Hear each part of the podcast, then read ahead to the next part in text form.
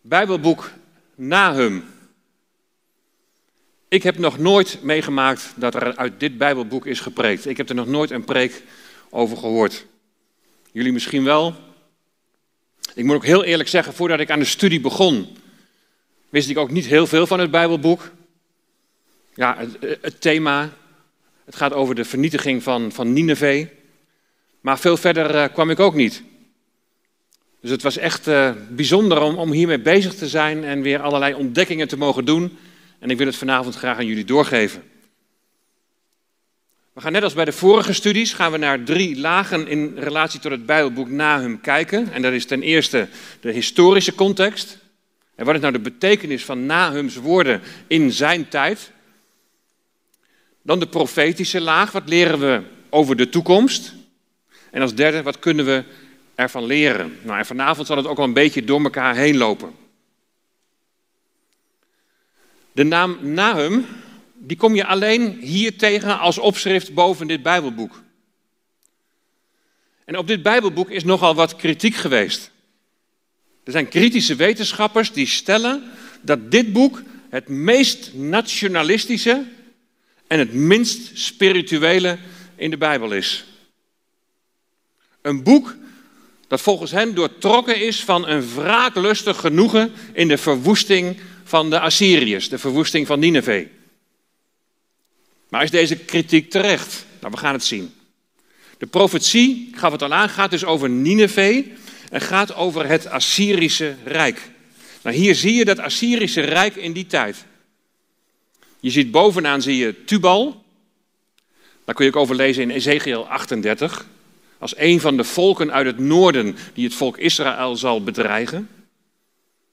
Naar rechts Assyrië, Assyrië zelf. En dan verder naar rechts Babylonië.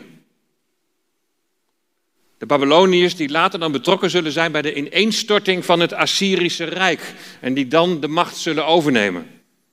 Het hele donkerkleurige gebied is dus de Assyrian Empire, zie je daar staan. Staat dus onder het bewind van Assyrië. Daaronder zie je nog Israël en ook nog een strook van Egypte. Nou, dat gaan we ook in dit Bijbelboek gaan we dat nog tegenkomen.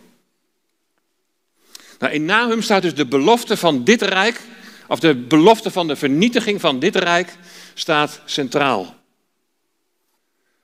Maar waar gaat het Nahum om? Of eigenlijk moeten we zeggen, waar gaat het de Heere God om? Want Nahum is profeet en hij spreekt de woorden namens God. Nou, het doel van de, van de boodschap van God met dit Bijbelboek, met deze profetie, kun je afleiden uit de naam van de profeet. De Hebreeuwse naam, Nahum, dat is afgeleid van het werkwoord troosten. Dus het gaat de profeet, het gaat de Heere God om, om troost te bieden aan het volk Israël. En die troost die is dan gelegen in het feit dat Assyrië zal worden vernietigd. Dat komt allemaal nog uitgebreider aan de orde. De woonplaats van de profeet is Elkos. In Nahum 1, vers 1 kun je lezen, hij is een Elkosiet. Een plaats met de naam Elkos is echter niet bekend. Over het algemeen wordt er aan drie mogelijkheden gedacht. Ten eerste in Galilea. En dan wordt het in verband gebracht met Capernaum. In het Hebreeuws zeg je Kfar Nahum.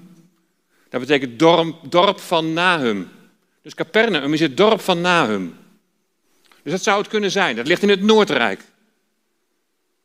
De tweede optie is in het zuiden van Israël, in het stamgebied van Simeon. En Simeon ligt helemaal midden in het gebied Juda, dus in het Zuidrijk.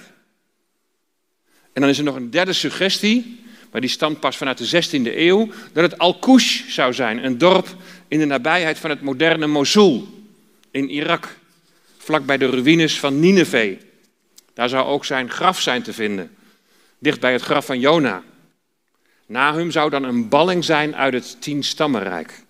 Nou, in een bron las ik dat Nahum waarschijnlijk in Galilea is geboren, maar dat zijn ouders kort na zijn geboorte, dat ze zijn gevlucht voor het Assyrische gevaar en dat ze toen in Juda in het Zuidrijk zijn gaan wonen. Dus dan komen vooral de opties 1 en 2, die komen vooral in beeld. Geboren in Galilea, in het Noordrijk en geprofeteerd, dat in ieder geval in het Zuidrijk. Goed, gaan we even kijken naar de datering. Wanneer speelt zich dit allemaal af? Nou, om deze brief te kunnen dateren, kunnen we kijken in het Bijbelboek zelf. Ik ga met jullie lezen Nahum 3, vers 8 tot en met 10. Daar staat, ben jij beter dan Thebe? Dus hier wordt Nineveh eigenlijk aangesproken. De Assyriërs worden hier aangesproken. Zijn jullie beter dan Thebe? Aan de armen van de Nijl, omgeven door water, met de zee als bescherming, met als stadswal de zee.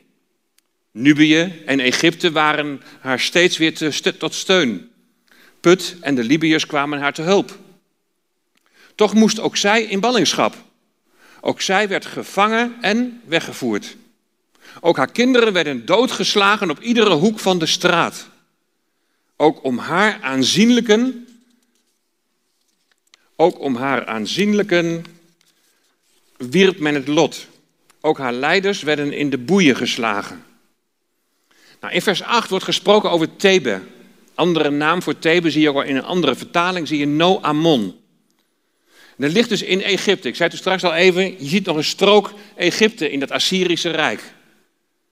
Nou, No-Amon of Thebe, dat was de hoofdstad van het op-opper-Egypte. En deze stad die werd in 663 voor Christus door de Assyriërs ingenomen en geplunderd. Hier wordt, in, hier wordt over Thebe in het verleden gesproken. En ze worden als voorbeeld gesteld voor de Assyriërs. Nahum die zegt hier wat jullie hen hebben aangedaan, wat anderen voor onmogelijk hadden gehouden, omdat het een hele sterke vesting was en ze een machtig leger hadden, zo zal nu hen, de Assyriërs, precies hetzelfde overkomen. Nou, Thebe is dus in 663 voor Christus verwoest. Dus Nahum moet na 663 voor Christus hebben gesproken. Het boek Nahum spreekt dus ook over de verwoesting van Nineveh. Die verwoesting die heeft plaatsgevonden in 612 voor Christus. Dus zo'n kleine 50 jaar later. En Nahum die zegt hier de verwoesting van Nineveh aan. Dus hij heeft voor 612 voor Christus heeft hij geprofiteerd. Conclusie, ergens tussen 663 en 612 voor Christus heeft Nahum geprofiteerd. We pakken het totaalplaatje qua data er even bij en dan zie je Nahum helemaal links onderaan staan. En je ziet ook dat hij een tijdgenoot is van Savanja en Jeremia. In de balk erboven, daar zie je dat Israël, het Noordrijk, het tienstammenrijk, dat dat rijk in 722 voor Christus al is weggevoerd door de Assyriërs. Nahum die profeteert tussen 663 en 612 voor Christus. Dus na die ballingschap van het Noordrijk. De eerste wegvoering uit het Zuidrijk is 597 voor Christus. Hoewel Daniel al in 605 is weggevoerd. Maar daaruit kun je dus de conclusie trekken dat Nahum heeft geprofiteerd zo tussen die twee ballingschappen in. Tussen de ballingschap van het Noordrijk en de ballingschap van het Zuidrijk. Nahum die profeteert voordat het Zuidrijk Juda zal worden weggevoerd door niet de Assyriërs, maar de Babyloniërs. Het Assyrische Rijk is dan al ten onder gegaan. Dus die eerste ballingschap van het Noordrijk heeft met de Assyriërs te maken. Het tweede van Juda, het Zuidrijk, heeft te maken met de Babyloniërs. En dan is dat Assyrische Rijk en dus ook Nineveh is dan al ten onder gegaan. Wat je in dit plaatje ook kunt zien bij het tijdvak van Israël, dat is de tweede rij, dat Jona, die brengen we natuurlijk ook in verband met Nineveh, dat Jona zo'n 150 jaar voor Nahum geroepen werd om naar Nineveh te gaan. Nou, het grote verschil is dat Nineveh zich ten tijde van Jona nog kon bekeren. Maar Nahum profeteert, er is geen ontkomen meer aan. Er is geen ontkomen aan Gods veroordeling. Nou, we zetten even de geschiedenis op een rijtje. Nineveh is de hoofdstad van Assyrië. De grote vijand van Gods volk. Ook vijand van God zelf. God spaarde de stad na de prediking van Jona. Dan zit je in 782, 753 voor Christus. Dan in 722 voor Christus, hebben we al gezien, wordt het Noordrijk weggevoerd. Assyrië is wel gebruikt als werktuig van God om zijn volk te tuchtigen dat van hem is afgeweken. Maar de Assyriërs die hadden alleen maar eigen belangen. Ze hebben alleen maar hun eigen belangen hadden ze voor ogen en zijn ze nagestreefd. Ze hebben zich beroemd op eigen kracht. Ze hebben God gelasterd. En dan neemt Sanherib, dat Noordrijk is weggevoerd, en dan neemt Sanherib, in die, die regeerde van 705 tot 681 voor Christus, de koning van Assyrië, die nam intussen al verschillende steden van dat Zuidrijk in. Nou, je ziet hier een, een, een kaart, dat gaat over alle aanvallen op Juda en Jeruzalem. Nou, de gele lijn helemaal langs de kust, dat is de route van Sanherib. En Sanherib die, die verblijft op een gegeven moment in Lagis. Bij die gele lijn is dat helemaal links onderaan. En stuurt dan boodschappers naar Jeruzalem. Schuin rechts naar boven. En hij stuurt deze boodschappers met de boodschap dat ook de stad Jeruzalem zich over moet geven. Maar dan profeteert Jezaja. En hij profeteert het volgende, en dan kun je lezen in 2 Koningen 19, vers 7. Ik zal hem, dus die Sanherib, ik zal hem een geest sturen en hem een gerucht laten influisteren, waardoor hij naar zijn eigen land terugkeert en daar zal ik hem een gewelddadige dood laten sterven. En Sanherib die krijgt dan het gerucht dat de koning van Nubië was uitgetrokken om de strijd met hem aan te binden. En vervolgens trekt dan een engel van de Heer ten strijde en die doden in het kamp van de Assyriërs 185.000 man. Dat kun je dus allemaal teruglezen in 2 Koningen 19.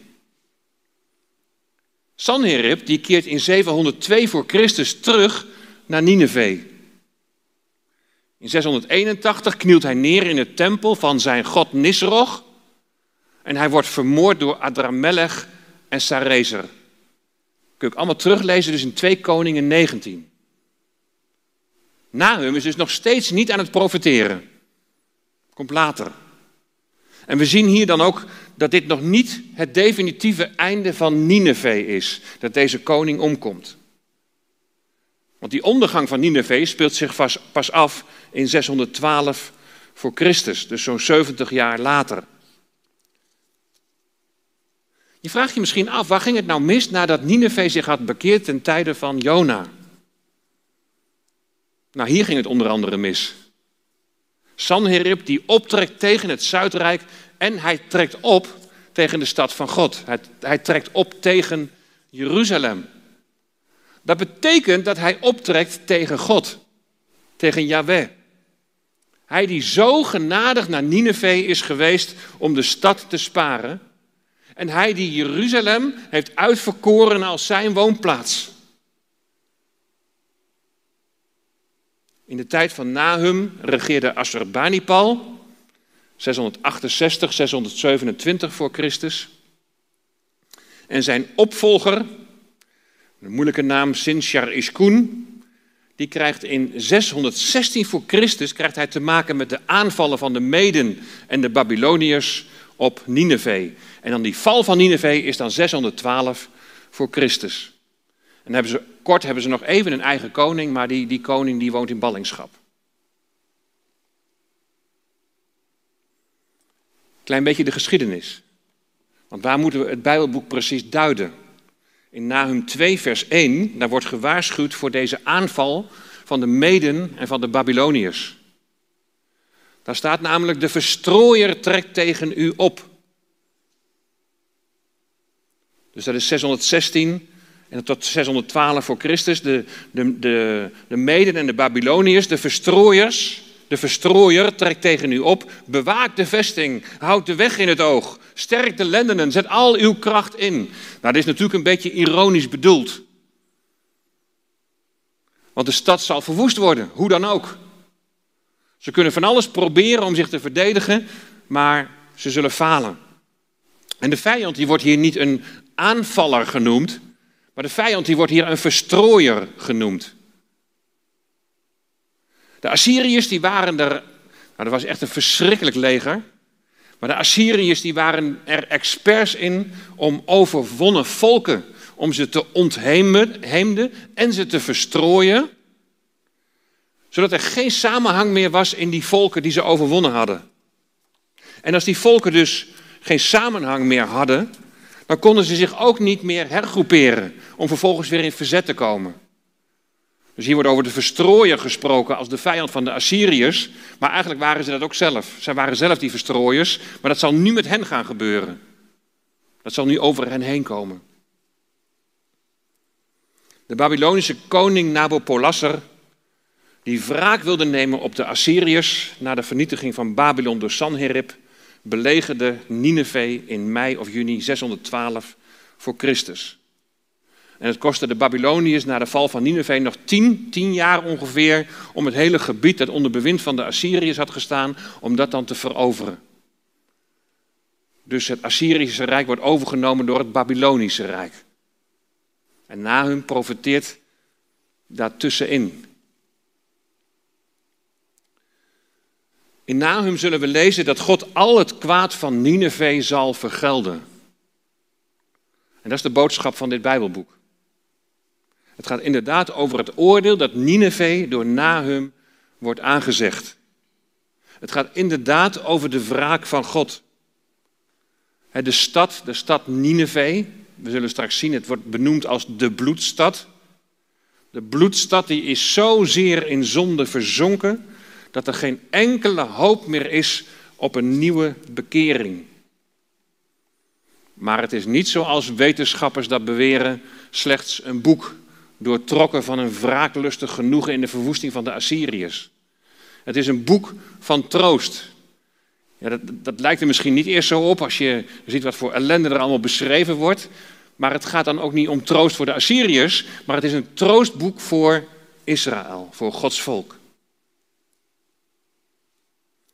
Terwijl ze lijden onder de overheersing van dit goddeloze volk, mogen ze zich troosten met de gedachte dat God hen niet vergeet. Dat Hij het juk van deze vijand, dat Hij dat zal verbreken. Nou, aan de hand van de drie hoofdstukken, het zijn maar drie hoofdstukken, en ik hoop dat je het van tevoren gelezen hebt, is dat een stukje makkelijker, maar het zijn eigenlijk maar drie hoofdstukken in dit boek. En uh, daarin kun je een hele goede indeling maken per hoofdstuk. In hoofdstuk 1 wordt het oordeel over Nineveh beschreven en het herstel van Israël. Na de aanhef volgen kenmerken van de Heer. En dan een beschrijving van het definitieve oordeel over Assyrië. En dan besluit hij met het goede nieuws. Ja, er staat ook nog een mooi vers over goed nieuws gelukkig in. Hoofdstuk 2 is een verslag over de aanstaande verwoesting van Nineveh. En dat begint met de belegering en de inname van de stad door de Mede en de Babyloniërs. Daar hebben we net al iets over gelezen, daar hebben we het net over gehad. En daarna de plundering en tenslotte de puinhoop. Nou, in hoofdstuk 3 wordt beschreven wat de oorzaken zijn van het oordeel. Hebzucht en gruwelen, verdorvenheid en afgoderij. En en er wordt een vergelijking gemaakt met Egypte.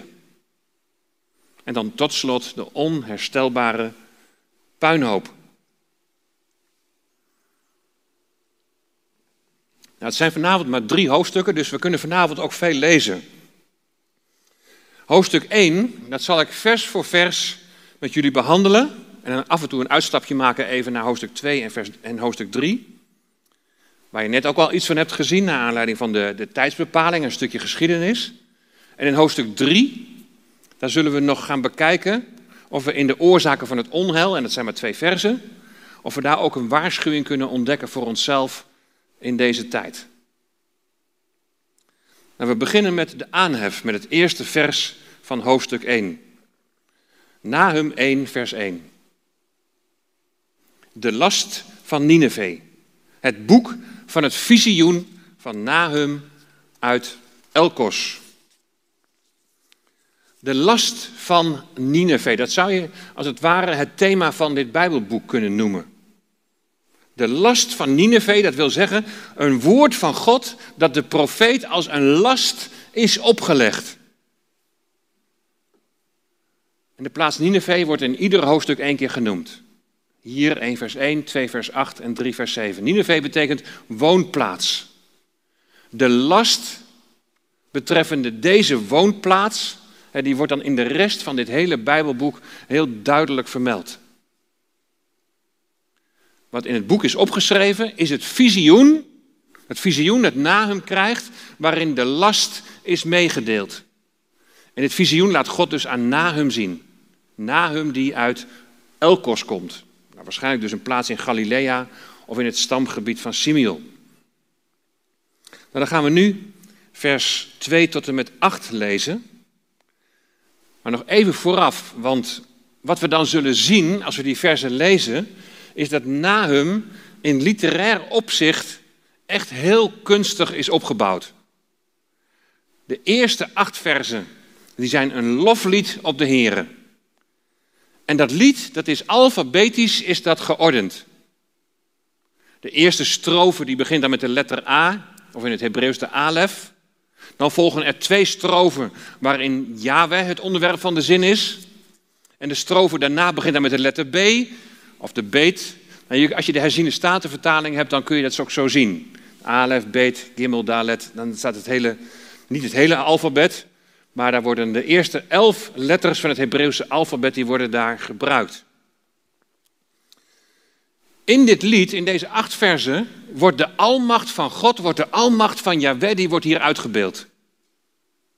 Nou, de literaire stijl van het boek Nahum, die wordt alom geroemd. Het boek is doorspekt van, als je dat wat zegt, van retorische elementen, van alliteratie, assonantie, retorische vragen, herhaling. Dus kortom, het is niet alleen maar even zo een beschrijving van wat Nineveh zal overkomen, maar het is tegelijkertijd is het ook een literair hoogstandje. Heel bijzonder. Maar dat even als achtergrond. Dan gaan we lezen de versen 2 tot en met 8. Een naijverige God en een wreker is de Heere. Een wreker is de Heere en zeer grimmig. Een wreker is de Heere voor zijn tegenstanders. En hij handhaaft zijn toren jegens zijn vijanden. De Heer is geduldig, maar groot van kracht. En hij houdt de schuldige zeker niet voor onschuldig. De weg van de Heere is in wervelwind en in storm. Wolken zijn het stof van zijn voeten. Hij bestraft de zee en maakt die droog. Al de rivieren laat hij verdrogen. Bazan en Karmel zijn verwelkt. De bloesem van de Libanon is verwelkt. De bergen beven voor hem. De heuvels smelten weg. De aarde rijst op voor zijn aangezicht. De wereld met al zijn bewoners. Wie kan stand houden voor zijn gramschap? Wie kan te midden van zijn brandende toren opstaan? Zijn grimmigheid is uitgegoten als vuur. De rotsen worden door hem stuk gebroken. De Heere is goed. Hij is tot een vesting op de dag van de benauwdheid. Hij kent hen die tot hem hun toevlucht nemen. En door een overstromende vloed zal hij een vernietigend einde maken aan zijn plaats en duisternis achtervolgt zijn vijanden.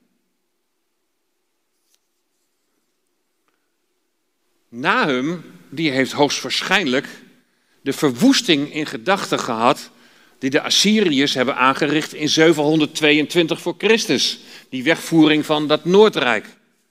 En toen de tien stammen zijn weggevoerd. Nahum is waarschijnlijk dus met zijn ouders daarvoor weggevlucht. En hij heeft uiteraard ook, ook gedacht aan de invasie in Juda. Rond 702 voor Christus, zoals ik net uitgebreid heb geschetst. Er is dus weer sprake van dreiging. Nou, als Nahum een persconferentie zou houden en de inhoud zou ongeveer dit Bijbelboek zijn, dan kun je constateren dat hij een heel eerlijk beeld schetst van de situatie zoals die is. Hij maakt het niet mooier dan het is. En dat de inhoud klopt, kan ook niet anders, omdat hij dat geopenbaard krijgt van God.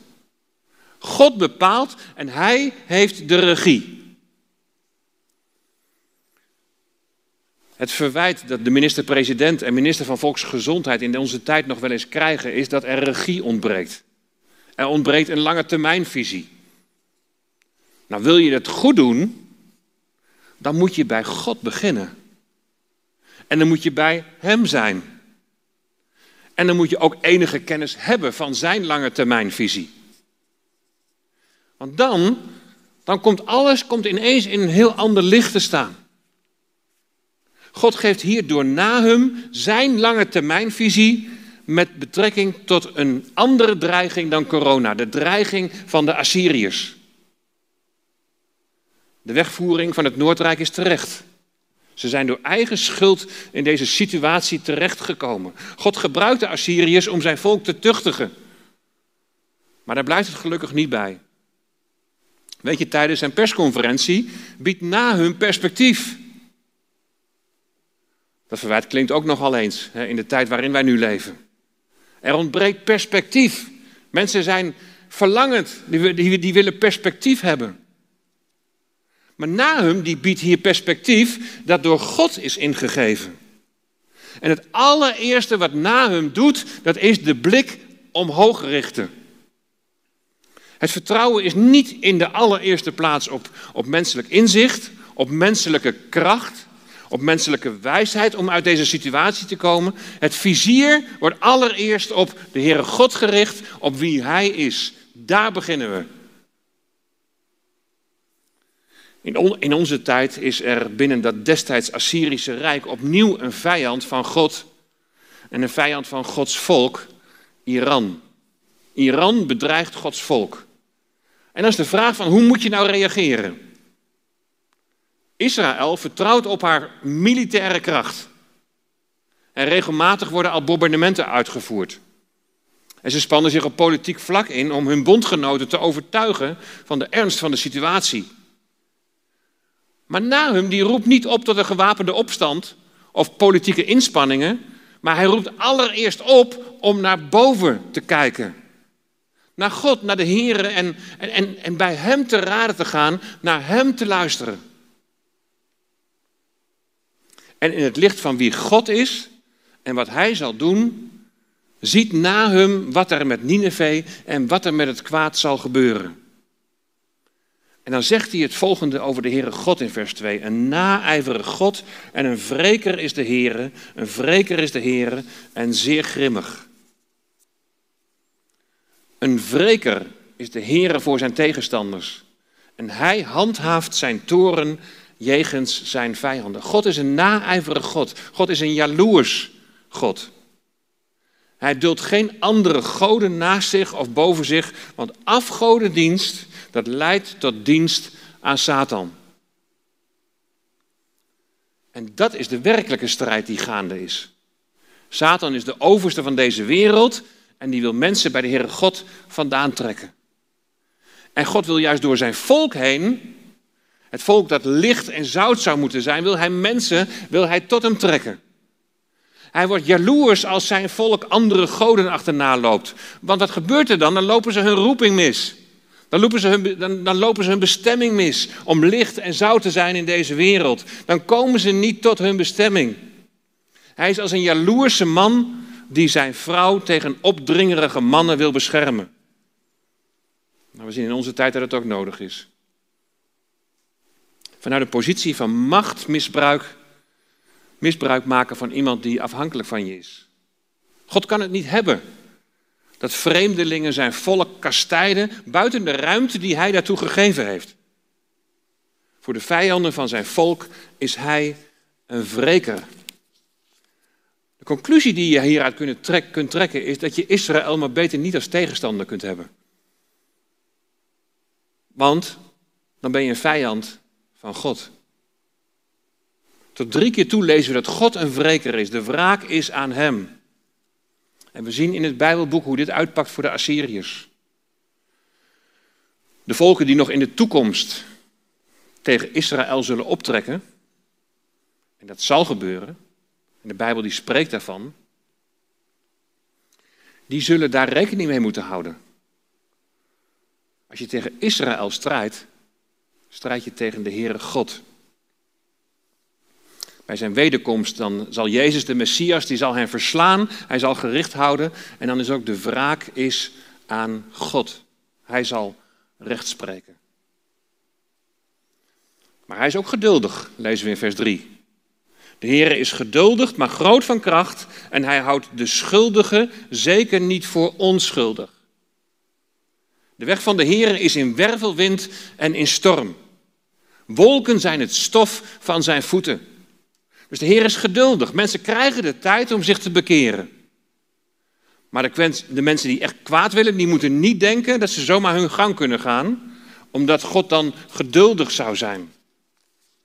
Er zal een einde komen aan Gods geduld. De wraak is aan God.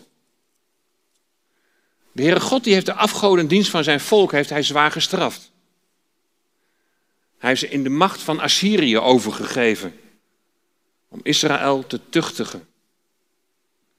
Maar hij zal de Assyriërs zal hij berechten om hun buitensporige slechtheid, hun buitensporige vreedheid. Hij houdt de schuldige zeker niet voor onschuldig.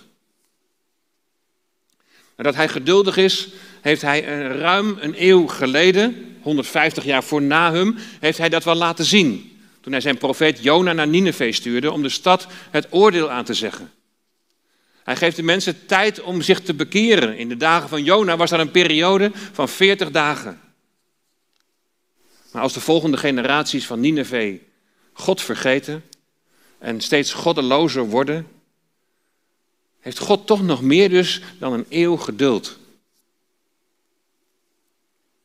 We zien hier zijn krachtige optreden en de openbaring van zijn kracht zien we omschreven in wervel, wind en storm. Wolken zijn het stof van zijn voeten. En dit geeft zijn majesteit, zijn, zijn verhevenheid aan. Hij beweegt zich voort op de wolken om zijn werk te volbrengen. Nou, als je wel eens hebt gevlogen en je hebt gevlogen boven, boven de wolken, dan is dat, wat je dan ziet, is adembenemend. Voor ons is dat, is, is dat groots. En voor ons is dat, ja, dat is ongelooflijk mooi. Maar voor de Heere God is het niet meer dan een stofje. De continue dreiging van gevaar wordt hier geplaatst in het licht van de almacht van God. En is dat ook niet een belangrijke les voor ons? Alle dreiging, of al je angst of al je onzekerheid, om dat te plaatsen in het licht van de almacht van God. Dat is wat hier gebeurt. En weet je, veel mensen zijn onzeker en onrustig in de tijd waarin wij nu leven. Er kwam pas een keer in de situatie van Job toen hij God ontmoette. Toen hij onder de indruk kwam van Gods almacht. Toen kwam er overgave en rust. God is almachtig. Alle dreiging, al je angst, al je onzekerheid plaatsen in het licht van de almacht van God. Vers 4, hij bestraft de zee en maakt die droog. Al de rivieren laat hij verdrogen. Bazan en Karmel zijn verwelkt. De bloesem van Libanon is verwelkt. Hij heeft macht over de natuur. Hij staat daarboven. De Heer heeft in het verleden laten zien dat hij de zee en de rivieren droog kan leggen. De Rode Zee, de Jordaan. En het is het teken van Gods almacht. In relatie tot Bazan en Karmel is het zo dat het gevolg van die drooglegging vooral is dat vruchtbare gebieden dat die verkwijnen. Bazan lag in het noordoosten van Israël, ten oosten van het meer van Galilea. En de Karmel, natuurlijk bekend van Elia, dat is een gebergte ten westen van het meer van Galilea, aan de kust van de Middellandse Zee. De Libanon, een lange bergketen ten noorden van Israël, richting Tyrus en Sidon, het huidige Libanon. Eveneens ook een heel vruchtbaar gebied. En deze gebieden die zijn verwelkt toen de Assyriërs plunderend daar rondtrokken. En vaak werd het veroverde land werd in brand gestoken.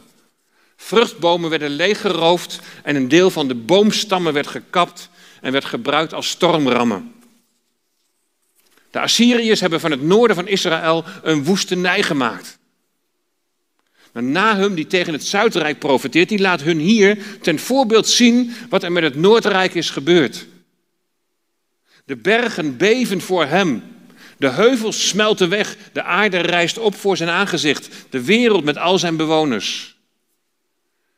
Figuurlijk gezien hebben de bergen tijdens de verovering van Israël door de vrede Assyriërs gebeefd. En zijn de heuvels weggesmolten van angst. En het zegt alles over de gevoelens en de emoties van de bevolking die terecht in grote angst leefde. Want het was een verschrikkelijke mogendheid, die Assyriërs. Ze hadden een verschrikkelijk leger, wat zij teweeg brachten. Maar hier beven de bergen voor hem, voor de Here. De heuvels smelten weg voor hem. Dus dat zegt weer iets over de almacht van God ten opzichte van de Assyriërs. Weet je, soortgelijke verschijnselen zien we ook bij de wederkomst van de Heer Jezus. Het beven van de bergen en het smelten van de heuvels, dat zijn verschijnselen bij de wederkomst van de Heer Jezus. Zacharia wordt nog een keer op een later tijdstip behandeld, maar daar zie je al in hoofdstuk 14, vers 4, dat bij de wederkomst van de Heer Jezus, als zijn voeten zullen staan op de olijfberg, dat de olijfberg in tweeën gespleten zal worden. De bergen beven en de heuvels smelten weg. Vers 6. Wie kan stand houden voor zijn gramschap? Wie kan te midden van zijn brandende toren opstaan? Zijn grimmigheid is uitgegoten als vuur. De rotsen worden door hem stuk gebroken. De legers van de Assyriërs, die hebben een verwoesting aangericht en ze hebben het Noordrijk weggevoerd. Maar het was vanwege Gods gramschap, vanwege zijn toren, zijn boosheid over zijn volk. Zijn volk dat hem niet diende, maar die hun heil zochten bij de afgoden. En het is God die zijn volk in benauwdheid brengt. Maar zoals hij dat heeft gedaan, zal hij nu de Assyriërs niet sparen voor zijn gramschap. Nu zij zelfs de steden van Juda hebben ingenomen en, en Jeruzalem, de stad van God, daar waar hij wil wonen, dat ze die stad hebben bedreigd. God laat bij monden van Nahum weten dat hij zijn volk zal beschermen. De Heere, Yahweh, de verbondsgod is goed. De Heere is goed. Hij is door een vesting op de dag van benauwdheid. Hij kent hen die tot hem hun toevlucht nemen. Hun God, onze God, is een God van herstel. En door de hele Bijbel heen zie je een rode draad dat hij bezig is met zijn herstelplan. Wat bij de schepping misging, zal worden hersteld. En zo is hij ook bezig met een herstelplan voor zijn volk. De ballingschap destijds, de, de, wegvoering, was een tuchtiging. Het was bedoeld om zijn volk wakker te schudden. Niet om ze voor altijd te verdelgen. Integendeel. Want hij staat altijd met geopende armen. Hij nodigt uit om, om, om, om de toevlucht tot hem te nemen. Ook in de dag van de benauwdheid. In de toekomst zal er ook een tijd van Jacobs benauwdheid zijn. En opnieuw doet God een appel op zijn volk. Hij geeft niet op. Hij wil ze niet verdelgen, maar hij wil ze in zijn armen ontvangen. Dat ze toch maar tot hem hun toevlucht zullen nemen. Opdat ze weer opnieuw in hun roeping zullen gaan staan. Opdat ze weer opnieuw tot hun bestemming zullen komen waartoe God hen geroepen heeft. Om licht en zout te zijn in deze wereld. Hij geeft niet op. Hij wil dat ze weer dat priestervolk zullen zijn. Een heilige natie. Vers 8 vormt dan een overgang naar het volgende gedeelte, vers 9 tot en met 15. Via de profeet belooft de Heer dat hij een einde zal maken aan de hoofdstad van Assyrië. En door een stromend, overstromende vloed zal hij een vernietigend einde maken aan zijn plaats en duisternis achtervolgt zijn vijanden. Nou, Nineveh zal letterlijk door een overstroming van de Tigris aan zijn einde komen. En door die overstroming zal de Heer dan de stad overweldigen en openen voor de legers van de Babyloniërs en de Meden. Die gebruikt hij hier als een overvloeiende vloed. om het oordeel over Nineveh te brengen. En ze kunnen de duisternis niet ontvluchten. De versen 9 tot en met 15 bevatten de kern van de boodschap van dit Bijbelboek. Nineveh wordt vernietigd. En dat wordt dan daarna in de hoofdstukken 2 en 3 verder uitgewerkt. Vers 9. Wat u ook bedenkt tegen de Heer, hij zelf maakt er een vernietigend einde aan. Geen tweede keer zal de benauwdheid opkomen. Wat u ook bedenkt, Nineveh, het gaat over Nineveh, wat u ook bedenkt, vergeet het maar. Hier zie je dat de strijd die de Assyriërs voeren tegen Jeruzalem en Juda, dat het een strijd tegen de Heer zelf is. Je kunt Israël maar beter niet als vijand hebben. Sanherib, hij bedreigde Jeruzalem wel, maar Jeruzalem werd uiteindelijk niet veroverd. Dat gebeurde wel ten tijde van zijn zoon Esarhaddon. Hij nam in 681 voor Christus de slechte koning Manasse van Juda nam hij gevangen en hij liet hem aan haken naar Babel brengen. Maar toen Manasse zich in zijn, in zijn kerken bekeerde, toen hoorde de Heer het, het smeekgebed. Hij verhoorde het. Hij mocht terugkeren en hij werd weer koning in het Tweestammenrijk. Kun je maar lezen in 2 Kronieken 33. Er zal geen tweede keer sprake zijn van benauwdheid als het om Nineveh, als het om de Assyriërs gaat. Want zij zullen worden weggevaagd. Als Nahum profeteert, dan regeert Assurbanipal. En dat God hem straft en daarmee Nineveh, dat zien we heel duidelijk in hoofdstuk 2. We maken even een uitstapje naar Nahum 2. Assurbanipal was een van de twee Assyrische koningen die zichzelf als leeuwendoder liet afbeelden. Nou, in Nahum 2 vanaf vers 12 heeft Nahum het over de leeuw met een behoorlijk ironische lading. En we lezen daar, wat is er over van het leeuwenhol? Het was een nest vol jonge leeuwen.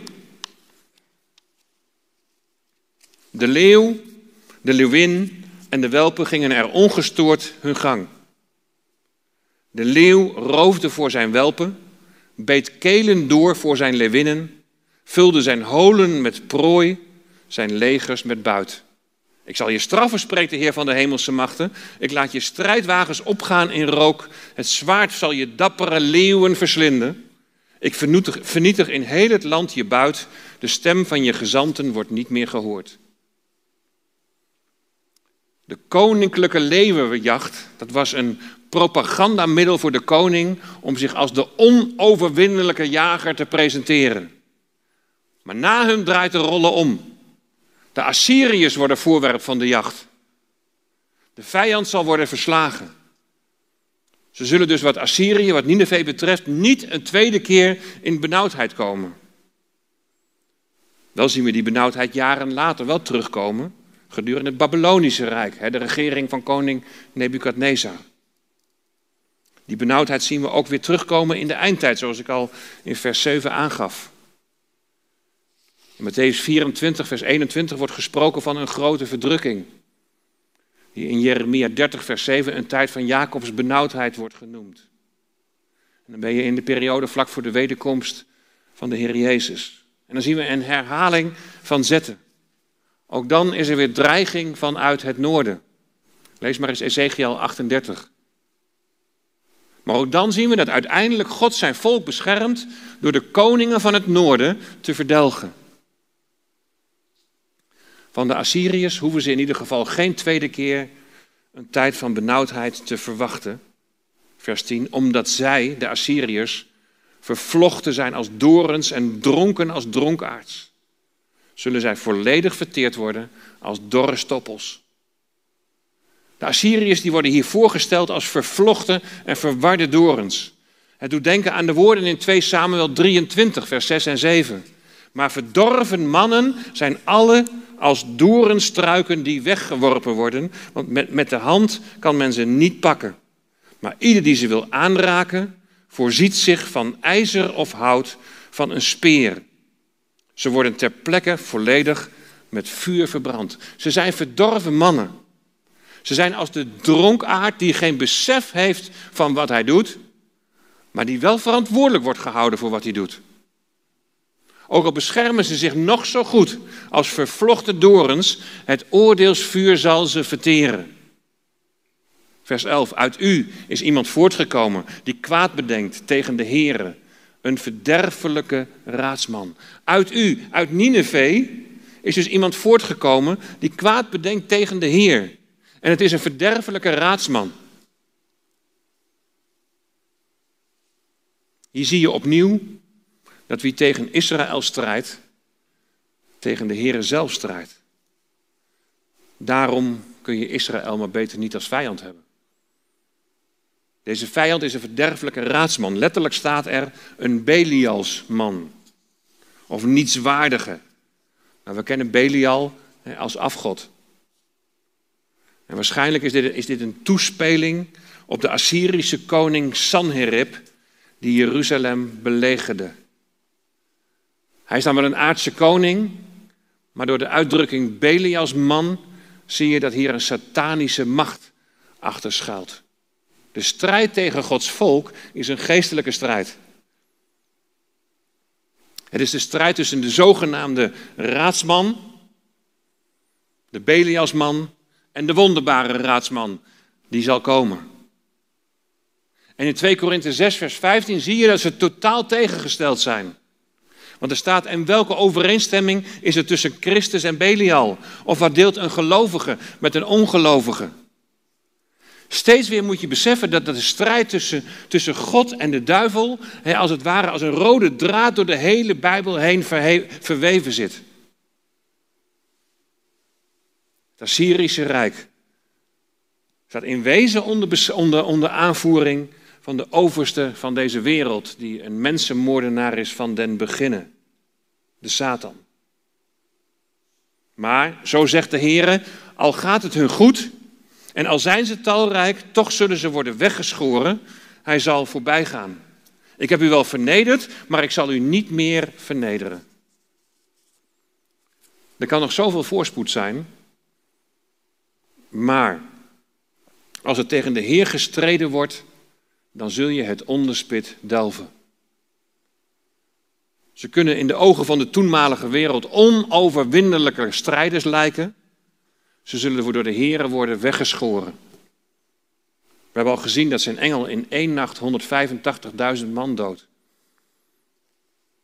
God zal vergelden. En dat betekent herstel en vrijheid voor Juda. En dat is de troostvolle boodschap van Nahum. Hij zal het juk van Assyrië stuk breken. En vers 13. Nu dan, ik zal, zal zijn juk van u stuk breken en uw banden verscheuren. Het juk is onder andere de belasting die moest worden betaald aan de koning van Assyrië. Nou, wie wil niet van zo'n juk bevrijd worden? Geen blauwe enveloppen meer. En dan in vers 14 het definitieve einde van Nineveh. Maar wat u betreft heeft de Heere geboden, uw naam zal zich niet meer voortplanten. Uit het huis van uw God zal ik de gesneden en gegoten beelden uitroeien. Ik zal uw graf toebereiden, want u bent verachtelijk. Hier richt Nahum zich tot de koning van Assyrië. De koning zal niet blijven voortbestaan. Hij zal geen nakomelingen hebben, geen opvolgers. Ook zijn godsdienst wordt verwoest. God maakt zelfs het graf van de koning van Assyrië gereed. En de tempel van zijn afgoden, waar hij zich uh, normaal gesproken neerbuigt, dan wordt de plaats van zijn dood.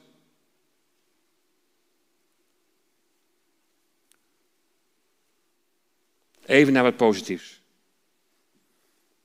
Hoofdstuk 1 eindigt in vers 15 met de goede boodschap voor Juda.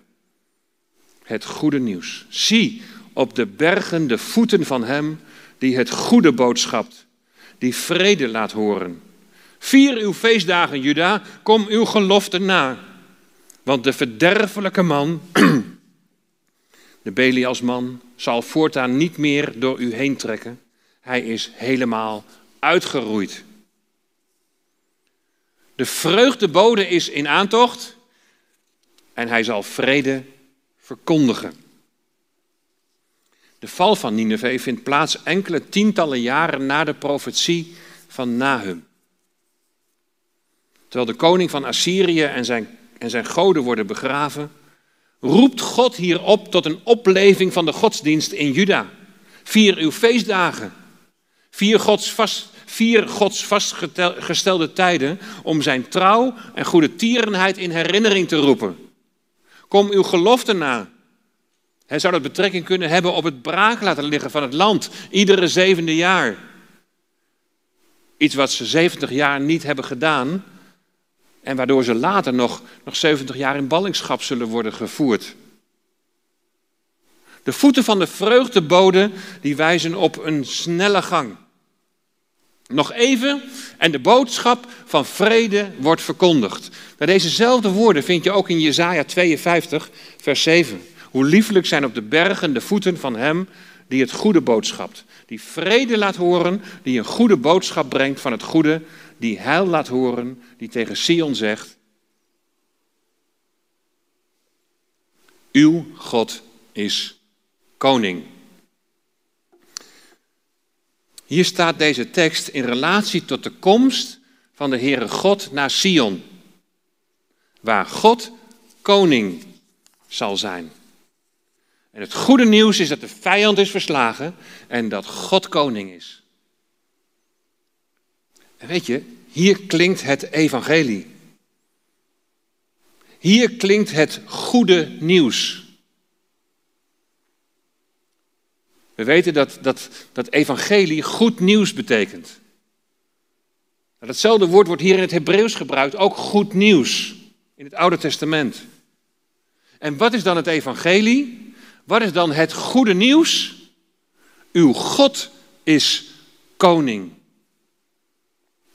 We zien allereerste plaats op naar Hem. Hij op de eerste plaats. Hij heeft de regie. Hij bepaalt hoe het zal gaan. Het evangelie dat de Heer Jezus verkondigde toen hij hier op aarde was. Bekeer u, want het koninkrijk der hemelen is nabijgekomen. Dat betekent, ik zal gaan regeren. Uw God zal koning zijn. Een aards koninkrijk, het Messiaanse rijk waar de Heer Jezus zal regeren. Dat rijk is nog tijdelijk. Er komt ook een nieuwe hemel en een nieuwe aarde. En dan zal de Heere God koning zijn. Natuurlijk heeft het hier in Nahum 1 vers 15 betrekking op de tijd van Nahum. Dat Juda niet meer lastig gevallen zal worden door de Assyriërs. Dat ze hun geestelijk leven moeten herstellen. Vier uw feesten, Juda, kom uw gelofte na. Maar uiteindelijk falen ze daar toch weer in en leidt dat tot ballingschap. Ballingschap door de Babyloniërs, Nebukadnezar. Maar ik denk deze tekst, die geeft alvast een doorkijkje. We zouden ook naar het profetische kijken. Het geeft alvast een doorkijkje naar wat nog komen gaat. In Jezaja 52, waar dus dezezelfde tekst staat, dan gaat het over de knecht des Heren, over de Messias. En daar profeteert Jezaja in vers 13, zie mijn God zal verstandig handelen. Hij zal verhoogd worden en verheven, ja zeer hoog verheven. Het gaat hier over de toekomst dat Gods volk zijn naam zal kennen. Als de Heere terugkeert naar Sion. Nou, we hebben al wat teksten uit hoofdstuk 2 laten passeren. Uh, die verder uitwerken hoe Nineveh zal worden vernietigd. We gaan tot slot kijken naar hoofdstuk 3. Wat is nu precies de reden, de reden van het oordeel?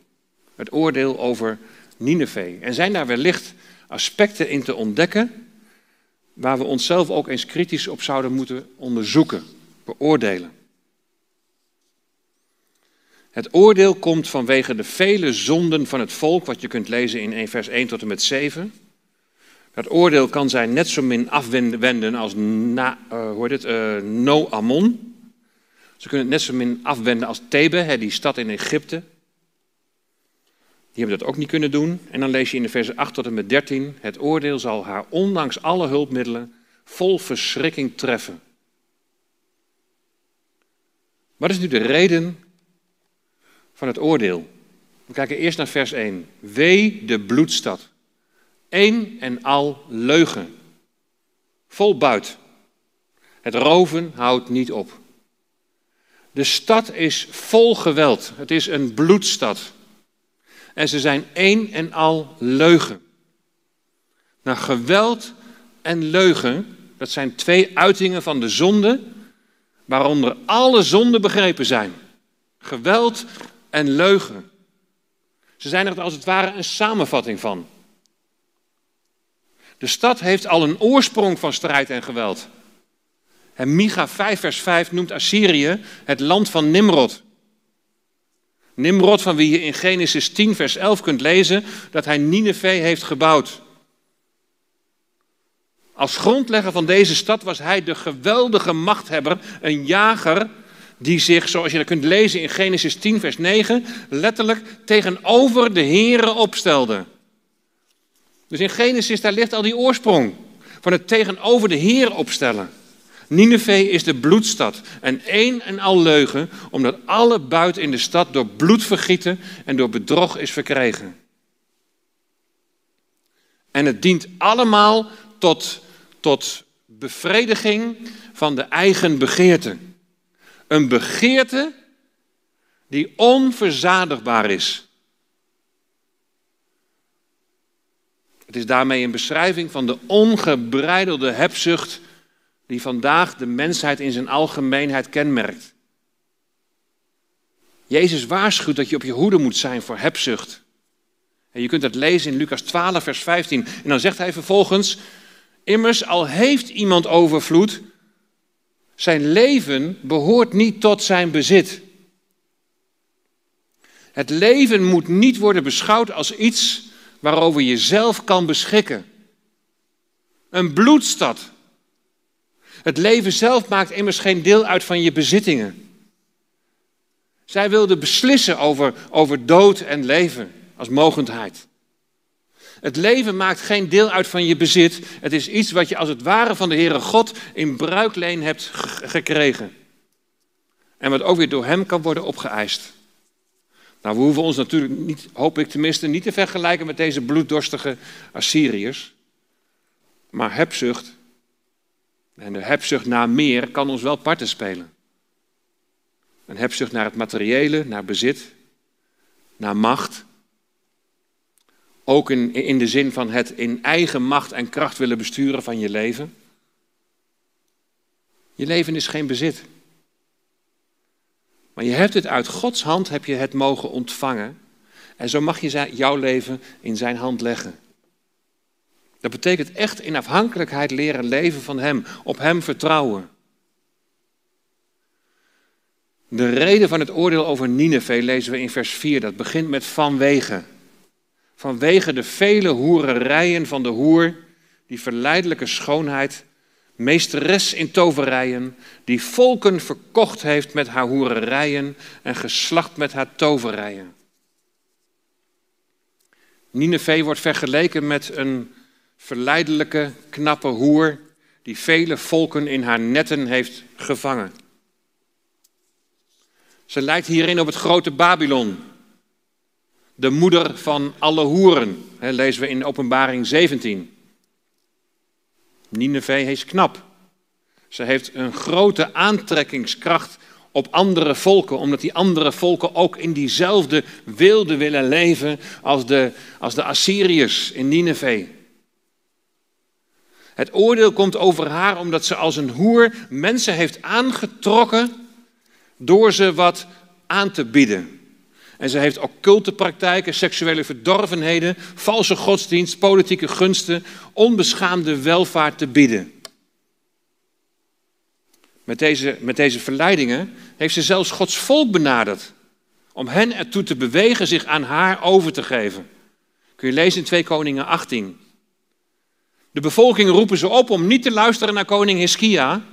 Want wat zij te bieden hebben, dat is vele malen beter. Als jullie, niet, als jullie naar ons luisteren, zeggen ze, dan zullen jullie leven en niet sterven. Vertrouw niet op jullie God, want, want zijn er goden geweest die een land hebben gered uit de, uit de handen van de koning van Assyrië? Zo ging het. Verleiding onder het mom van, dan zult u leven en niet sterven. Bij haar hoererij maakt ze gebruik van toverij. Zowel toverij als hoererij veronderstelt een controle die wordt uitgeoefend. Wie of wat oefent aantrekkingskracht op jou uit? Wie of wat voert controle over jou uit? In onze tijd worden we onder het mom van dan zul je leven en niet sterven, worden we beïnvloed om, om keuzes te maken.